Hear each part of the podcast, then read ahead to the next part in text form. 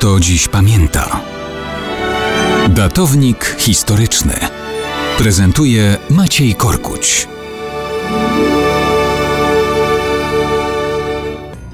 Mało kto dziś pamięta, że 22 grudnia 1808 roku w Wiedniu po raz pierwszy usłyszano jeden z najbardziej rozpoznawalnych dzisiaj utworów muzyki klasycznej. Ta da da da. No cóż, śpiewakiem, ani tym bardziej instrumentem muzycznym nie jestem, ale piątą symfonię Ludwiga van Beethovena z pewnością Państwo i przy tak ułomnym przypomnieniu spokojnie rozpoznacie.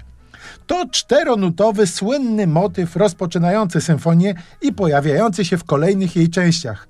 W krajach anglosaskich popularność w swoim czasie zdobyła wymyślona zapewne opowieść o tym, jak zapytany o ów motyw Beethoven tłumaczył, że tak właśnie los, czyli fatum, puka do naszych drzwi. Bajka, nie bajka, brzmi dobrze. U anglosasów cała ta piąta symfonia została więc rozpowszechniona pod tytułem Fate Symphony, czyli Symfonia Losu. Oczywiście różni ludzie wałkowali później kwestię, czy z tym losem to prawda, czy fałsz.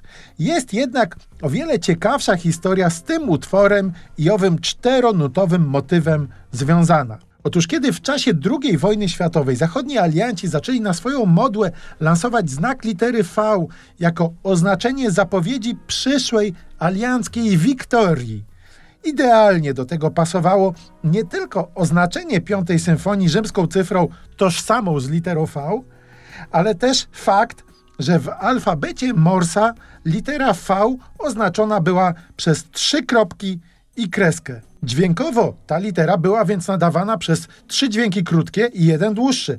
Doskonale to więc komponowało się z trzema dźwiękami krótkimi i jednym dłuższym z owego wiodącego motywu piątej symfonii. I tak od 1941 roku w BBC rozpoczynano motywem Beethovena alianckie audycje dla okupowanej Europy. W ten sposób niemiecki Beethoven wiele lat po swojej śmierci został zmobilizowany do walki po stronie aliantów.